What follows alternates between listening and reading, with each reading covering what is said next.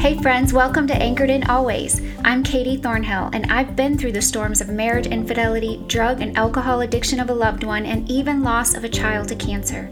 In this podcast, I will share with you how to place healthy boundaries in your relationships, how to recover from past hurts using the principles of Christian recovery, and how to find healing even in the loss of a loved one, so that you can live a life of joy and purpose despite your circumstances. If you're ready to find freedom and victory, then join me on a journey of soul restoration as we anchor into Jesus. So pull your hair back, strap on your boots, and grab your Bible, and let's weather this storm. Well, hey, friends, welcome back to Anchored in Always. I'm so excited about my guest on today's show. She is my sponsor with Celebrate Recovery. Um, but more than that, she has become just one of my closest friends, uh, my sister in Christ. And um, she has just been instrumental in my walk of recovery, um, through all of our trials with Marcus. Like she's just been a support for me and an encouragement. And I've just been so blessed by this woman. So I cannot wait for you guys to hear a little bit of her story today. Um, so with that, Omalie, welcome to Anchored in Always. I'm so happy to have you here. And if you could just um, just take a couple minutes and just tell the listener a little bit about yourself, that would be great. Hi, Katie. My name is Omalie. Thank you for having me on your podcast. Um, it's an honor and a privilege to be on your podcast today.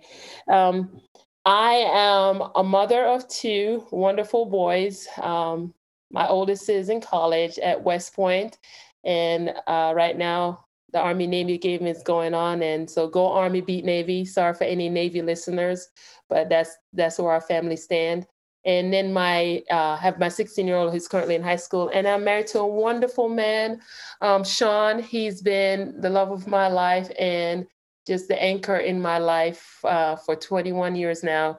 Um, february uh, 19 will be our 22nd anniversary. And so we live in clarksville. I'm a nurse anesthetist and um, that's all i have Yes, Emily, and you do have such a beautiful family. I know you're so proud of your boys. Um, so, only if you can just, you know, share with the listener today a little bit about your story and just what your childhood was like. What were some of the hardships that you faced um, in your life that brought you to where you are now? So, Katie, as your listeners could probably tell, that I have an accent. I I was born and raised in Jamaica. I was one of four from my mom and one of several from my dad. Uh, my mom was a single parent mom. I was raised in a single parent home. My dad left when, at an early age and migrated to America. And so my mom was pretty much left to take care of uh, four children, actually six children, Katie. Two wasn't hers uh, that my dad left on her. So as a single parent mom in Jamaica, um, she was forced to do a, a few things for survival um, of herself and, and for her kids. And one of those things included that she would have to send us to live with uh, family members until she kind of get established and back on her feet after the realization that my father wasn't coming back um, to help at all. So with that being said, my mom sent us to live with my grandparents. And uh, during this time that I suffered tremendous physical, verbal, and sexual abuse by the hands of family members. Um, we were also not uh, permitted to go to school um, during this time as well. My grandmother kind of felt like it wasn't uh, worth the time to send us to school. And so we're basically the Cinderellas. My brother, my sister, and I were basically the Cinderellas of the family we were the ones that were made to fetch the water for for for showers and for cooking. We were the ones that were um, meant to, uh, to get the wood for to make fire for for the meals to cook meals. And so that was basically our life uh, for a very long time living with my grandparents. Uh, daytime including very much labor work. If we were fetching water or wood we were getting um, uh, stuff to, for my grandmother to take and sell at the market um, including fruits or coffee or whatever it is that my grandmother needed to take to the marketplace to sell and so that was my life. And then in the at nighttime I, that's where i suffered majority of my sexual uh, abuse by the hands of family members. So my childhood um, for for a long time was very traumatic. And until my mom got word of what was happening um, she came and she took us from my grandparents and we went to live with her after a while. And at the age of 10 going on 11 at this point in time is when my mother realized that um, we i could not read or write and so um, at the age of 10 or 11, that, that had to be the case for my mom, where she had to teach me how to read or write all over again. Very uh, devastating for my mom. Remember, I remember my mom crying during this time because she realized how far behind I was in my education and how much work that needs to happen in order for me to have a successful life as a young lady in um, in Jamaica in Jamaica, we we don't uh, automatically go to high school. Um, like here in America, you have to pass a, a, an exam in order to go to high school. And so um, you start taking that exam at the age of 12, and your cutoff is uh, 14. So just picture my mom had three years to get me to a high school level education, pretty much. Wow. Uh, and, and so it was it was a lot of work for my mom was a lot of work for me. Um, not only did i have a traumatic life um, for a while there living with my grandparents but now it's a different kind of trauma living with my mom because that time it was there was no play. There was no time to play. There was no hanging out with friends. It was study study all the time. And and it was in my opinion it was miserable. And there's been so many times i was like oh oh, I just, I just wish I would just die because mm-hmm. this is just miserable. But I understand now as a mom and looking back what my mom was trying to accomplish, even though at the time I felt like I just hated it. She knew that if I didn't pass that exam to go to high school, I would have to learn a trade because that is the way it was in Jamaica. You either go to high school or you learn a trade, and you only have a certain amount of time to do that. And so that was the case for me. And and I was it, it, took my mom three years to get me there, but believe it or not, she got me to the point where my last year, well, I had that last year for me to take my exam and make it and pass it. And I did. And it was amazing. It was wonderful for my family. My mom was excited, and I did pass my exam. I went to high school.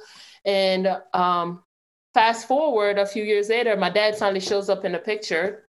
And um, he he came and he decided he wanted to take us, um, bring us to America um, to to have us have a better life is what he says. Um, give better opportunities for us um, here in America, and so he did. He brought us to America. We came into America in uh, the dead of winter to New York. Hmm. Lord, that was absolutely miserable. I remember at the age of 16 thinking, please just take me back home. Uh, but uh, we lived with our dad for a few months, and then uh, there's a occasion that happened between my sister and my dad, and uh, caused a, a, big issue with the family. And so my dad pretty much left us um, to fend for our, ourselves in the basement of this home that he was renting at the time. And so, at the age of 16 and my brother 13, uh, we, my sister and I, my brother, were left alone again. The same th- trio. It's the same trio. The trio that was left in uh, with my grandparents is the same trio that left in New York to fend for ourselves at age of 13, 16, and 17. And so it, it, it became a rough life. We kind of adapted to the environment in which we were in. It was a very bad environment. And so we kind of adopted that lifestyle of that thug ghetto lifestyle is what I call it, because you you just have to live to that lifestyle in order to survive but after a while decided that that was not what i wanted to do. I needed something bigger and better for myself and for my family. And so i decided to join the military and uh, to better myself to and and and to help to better my brothers and my brother and sister. And so that's what i did. I joined the military. But this is the military was a savior and it also was a, a, a very bad thing for me at the same time it was in the military where I developed some very bad habits based on some probably very much underlying things that was ha- that was suppressed for for many many many years for me and that is in my survival mode Uh, so military had a height and weight standard, and um, uh, I wasn't going to fail that height and weight standard. And but I did on several occasions, and this kind of triggered the voice that I've heard for so many years growing up that I would never amount to anything, that I'm a loser and I'm a failure. Those those words that was said to me over and over by my grandmother, over and over, telling me who I am. And in, in my grandmother's eyes and in other people's eyes at the time, as a kid, it was I was a failure. I was never gonna amount to anything. And so I wasn't gonna let that be the case for me in the military. And so that forced me to do certain things. And and that includes the abuse that i sustained to my body. And i became very much had developed an eating disorder. And at first i just thought i was doing it to maintain my height and weight standard for the military. And um, i could control it at any given point in time.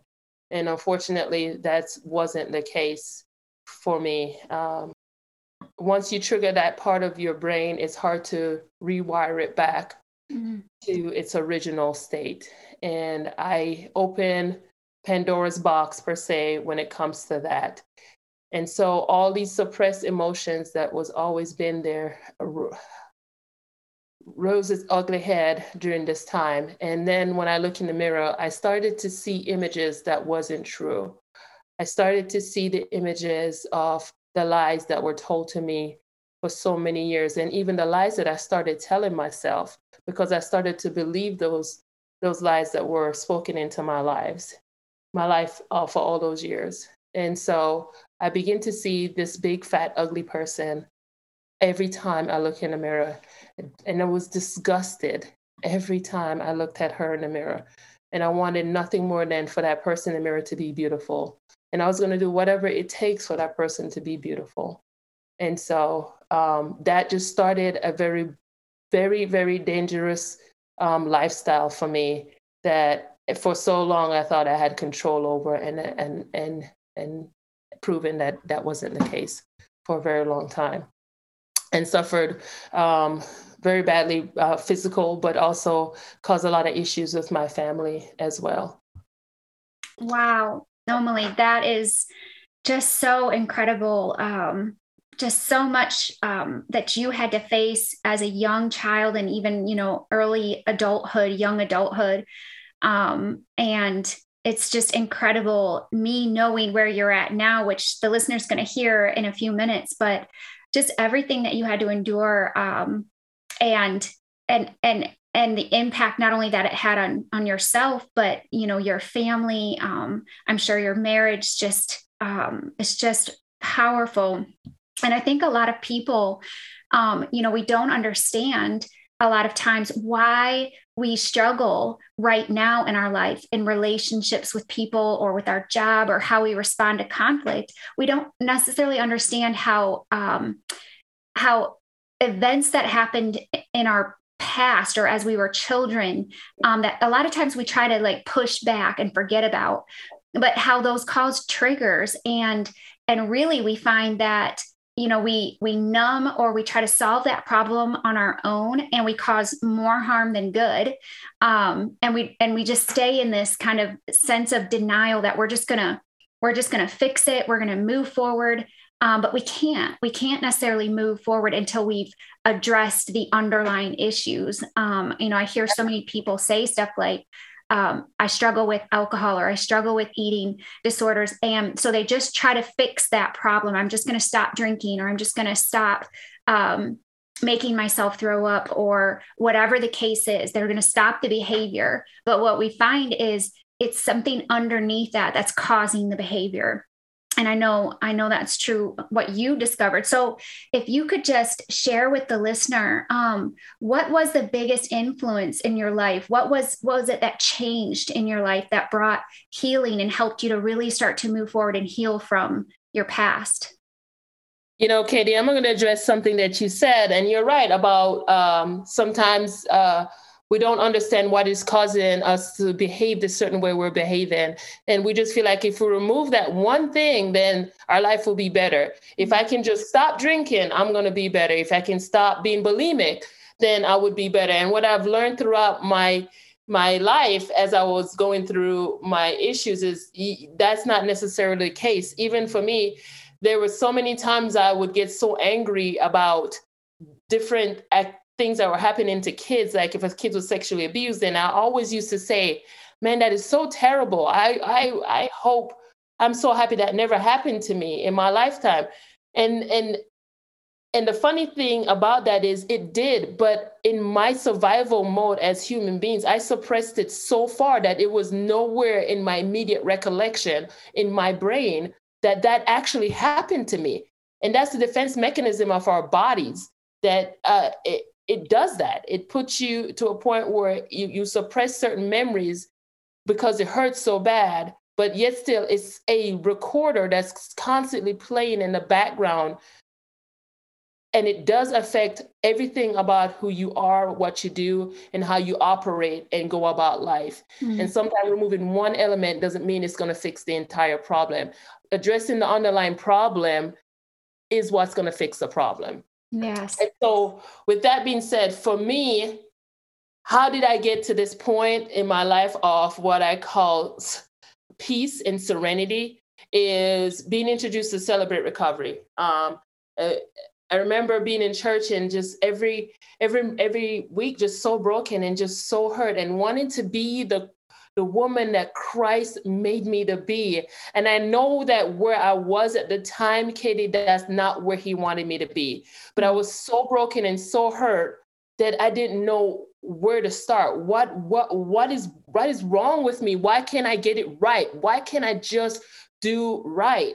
And and so I got introduced to Celebrate Recovery, and it's in this program that everything started to change for me. Um, going through the one year 12 step and really diving into my hurts, habits, and hangups, and diving into my past and doing an inventory. That inventory was the most was the hardest thing for me to do, but it was the best thing I could have done because, like I said earlier about not having any recollection of being sexually assaulted and abused as a kid and just is in this recovery program is where those memories came back.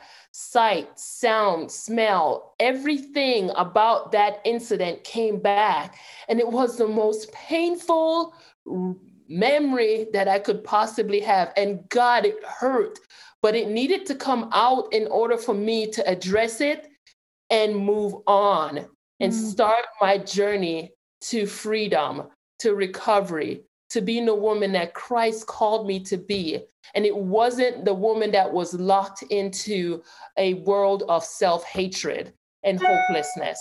And that's where I was for so long, was in a world of self hatred and hopelessness. So this program helped me to to see who I am in Christ. This Christ based program not only helped me to dig into my past and see what the underlying problem was, but also it gave me tools to develop myself into being the woman that Christ called me to be and to be the woman I am today.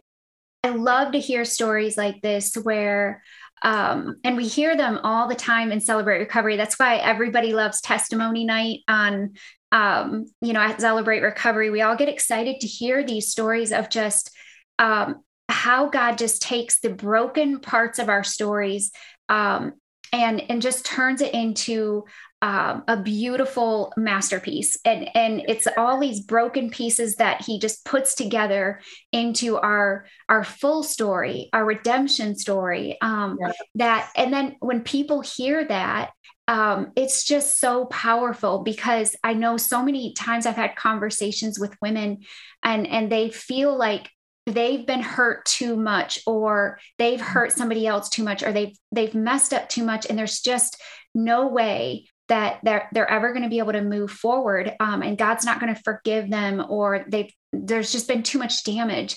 And and yet we hear so many times um, and like your powerful testimony and, and my story as well where you know it's often in those really hard stories that we see god's glory the most Um, yeah. and I just love to hear it. It's so, it's just so powerful. And I think it just gives people so much hope, you know, that you are never too far gone for the Lord to reach down and just completely change your entire life. Um, and then he uses our stories um, to, to help other people so that we can share as we share our stories like you're doing um, and i know you've shared your testimony many times at celebrate recovery and there's probably women you don't even know that you know you've impacted their life by sharing your story and just being vulnerable and honest. Um, and so that is just so beautiful and so powerful. Um, what so tell us a little bit now. So you've you know you went through all these hardships um, as a child and in your life and it had this great impact you know negatively on you as far as body image and body dysmorphia and your relationships you know with people. Um, and then you found celebrate recovery and you started digging it up and finding healing and and res- restoration and recovery. So where are you now? What how is god using all of this your past and your healing to um, impact your life now and other people's lives? So first thing i had to do katie was uh, forgive myself. Mm. that was the first thing i had to do was forgive myself. The it's the hardest thing for for a lot of people that I have met throughout the people I have been able to counsel, but uh, the hardest thing is is first forgive myself. That's how I I, I started turning the tides as well, and and also forgiving those who have hurt me, mm-hmm. which is mm-hmm. another very hard thing to do. The and it, one of the hard things for me to do was forgive myself, but another hard thing for me was to forgive two very important people. And that was going to be another tide turning for me in moving forward to being the woman I need to be. And that was forgiving my dad. Mm. My dad, I have so many years I've said, You are the reason why we ended up in the situation we ended up. If you didn't leave us, if you didn't walk away, if you didn't abandon us, we wouldn't be in the situation we were in. My mom wouldn't be forced to put us in, uh, sent us to live with our with, with family members and we wouldn't be subjected to the abuse we were subjected to and and and so for a long time i i really had a hard time forgiving my father and then on top of that when you felt like you were going to redeem yourself you did a, another bad thing and left us in in in a very I thought you abandoned us in Jamaica. You really abandoned us in New York because I really didn't know anything about New York, about this new world we're living in. And so that was one of another thing. But another major one was forgiving my offender, the person that sexually assaulted me the most, that caused me the most pain and had and so much trauma in my life. And so yeah, those were that was one of the main things. But now today, I am able to to serve women in, in, in not just in the capacity of an eating disorder, body dysmorphia, but in the capacity of hopelessness mm. which is a huge thing in our world today. Hopelessness is so huge today in our society. There's so many people walking around that is so hopeless.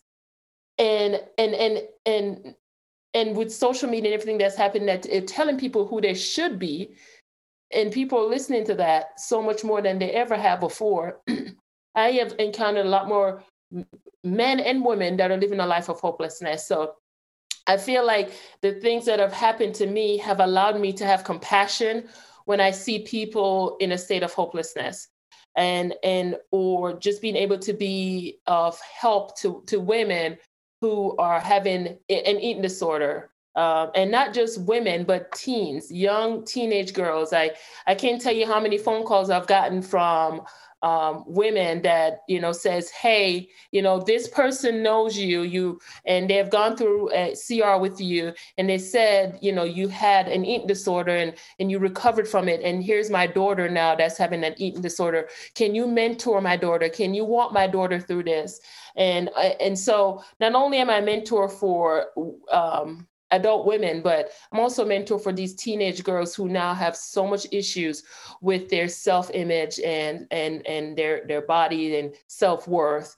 And and because I've been there, because I have walked that journey, that painful journey of self-hatred and body dysmorphia, low self-esteem, I'm able to look these girls in the eyes and relate with them. Like they can relate. Like I'm not just saying something that I've never had to walk through, I can relate.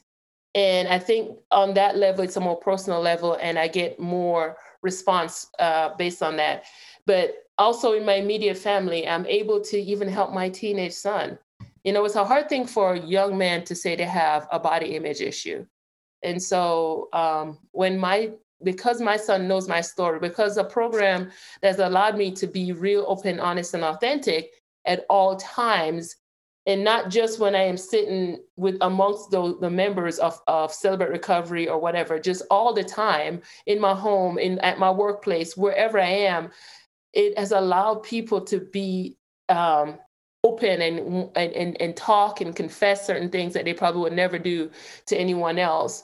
And and that included my son was able to come and say hey i really hate my body and, and i really the hardest thing for a parent to ever hear is when their their child says i feel like i want to kill myself because they hate themselves so much mm-hmm. and so um, when my son was able to say that to me in confidence and know that his mom wasn't going to look at him and condemn him and just going to love on him and guide him in a way and it kind of just using the same tools that she learned in celebrate recovery that has gotten her to the place where she's at in a healthier state that's what's important to me and that's what i feel like you know has driven me to continue to live the life i'm living continue to you know get healthy and continue to be a service to others in the community and to my family and um, continuing to do God's work as He has called me to do, and continue to speak the um, Jeremiah 29 11 to, to everyone I meet. For I know the plans I have for you, declares the Lord plans to prosper you, plans to give you a hope and a future. This I know fully well that's a beautiful scripture that I lived on for many years. And in the times when I felt like I was never going to make it out of my addiction and out of the state I was in, I kept repeating that verse, Jeremiah 29 11. He knows the plan he has for me, and he his plan is beautiful. And I just need to stay the course. Yes. Well, I just, um, that just is so beautiful. And a couple things that you said really stood out to me. The first thing was just, um, you know, if you're listening today and and you're like what Omalie just said about um, you're thinking that if this one person in in your life would just get it together, and if they would just um, get help or they would start acting the way they should act or treat you better, if they would just change, then your life would be better.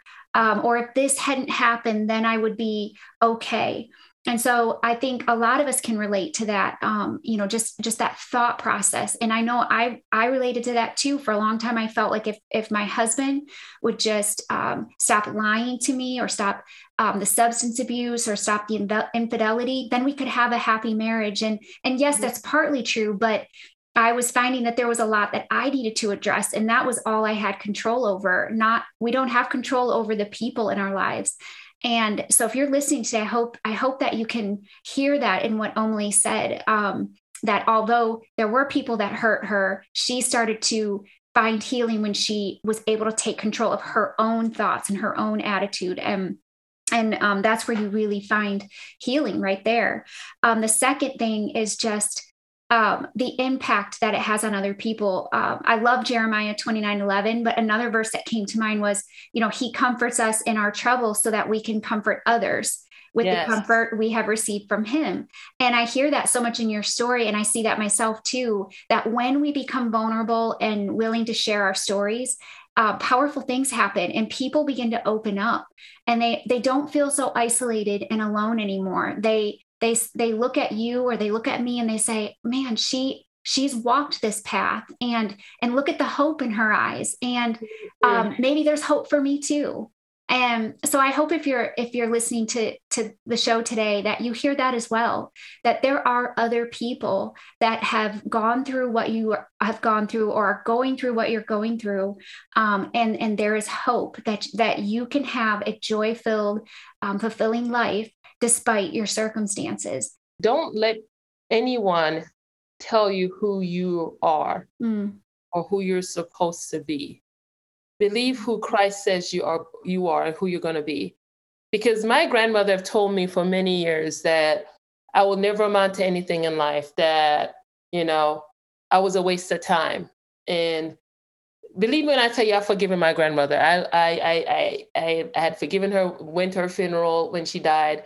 No, I have no hard feelings for anybody in my life that had caused me injury. Let me tell you, and that's another beautiful thing about walking a journey of recovery is your the beauty of forgiving. But I, I went from believing that that that that saying about who I am that other people put in my head that I almost walked that out fully. But being encouraged by my husband who's been a, a big influence in my life to to not believe those things but also believing who christ says i am i am now a nurse anesthetist. Like one of the most prestigious jobs that you know uh, you can have. It took a lot of work a lot of a, lot of education and but i made it. I did mm-hmm. it. And and so if I had believed the lies that were told to me, I would have just settled for whatever I could settle for because that's what I was supposed to be. Mm-hmm. Because that's what my grandmother said I was going to be. That's what people said I was going to be. That's what the bullies in class tell me I was going to be. You know, whatever the case is, you know, no one expected uh, uh, me to turn out the way I turned out. No one did. But Christ knew exactly what I was going to be just as long as I trust them, trust the process, walk it through, and not listen to what I normally tell my kids the noise, the noise of everything else around us that tells us who we are or who we should be, because that's not the truth at all. If you want, if we want to know who we are, who we should be, it's it's written in the Bible, and that's that is what I started directing myself towards more what the, the Bible says I I am. Those are the scriptures I put on my my mirrors for so many years. Instead of looking at myself, I look at those scriptures instead and rehearse them in my head. To the image that used to be in the in the mirror, that used to be an ugly, wretched person, became a very beautiful woman when I look in the mirror because I reprogrammed my mind to see what God saw, not what the world told me I should see. Yes, that is so good and such a powerful message. I think so many people need to hear. So yes, thank you for um, for sharing that.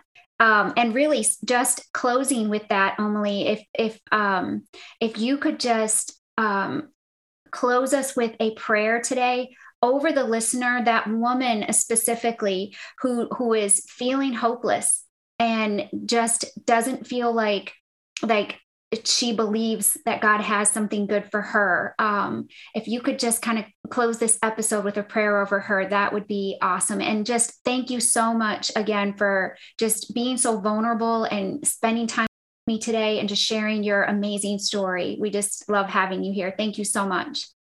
First of all, thank you, Katie, for having me. But here, Dear Heavenly Father, I thank you so much for the opportunity to be on this podcast with Katie. I thank you for um, the healing that you've brought to my life and to her life. I've watched her walk out this her journey and in recovery, God. But God, I pray for the, the women that are listening to this podcast. God, you know exactly who needed to listen to this podcast, who needed to listen to my story, who it's going to resonate with, Lord. And I pray for the women that are listening that may feel hopeless right now, that may feel like they don't belong, that that they are done for. Whatever the case is, whatever thoughts they're having that are, are, are a lie right now, I just pray, God, that you help them to see that there's no such thing as being hopeless. Not when you're in the, in the uh, when you are our Father. Let them see who they are, that they're fearfully and wonderfully made, that they're beautiful in your sight, Lord. Help them to grab a hold of that truth the truth of the beauty that they are and not the lies that they've told themselves or the world have told them or whatever they have encountered in their life have caused them to believe. Because we know that's a lie. We are all fearfully and wonderfully made. We've all encountered things in our lives that have caused our brains to be i call brainwashed in certain ways. But i know god that with you we can reprogram our mind to see the beauty that you've made. We thank you and we praise you. In your name I pray. Amen. Hey, friend, thank you so much for listening to today's episode. If you enjoyed it and would like to connect and learn more, join our community on Facebook at Anchored In Always. I will put the group link in the show notes. You can also email me at katie at anchoredinalways.com. Lastly, I want to bring this message of hope and healing to as many hurting people as possible. So help me spread the love by sharing this podcast on your social media outlets. Another way you can do this is to take a quick minute and subscribe and leave me a review. Thank you for anchoring in with me today. God bless you as you weather your storms.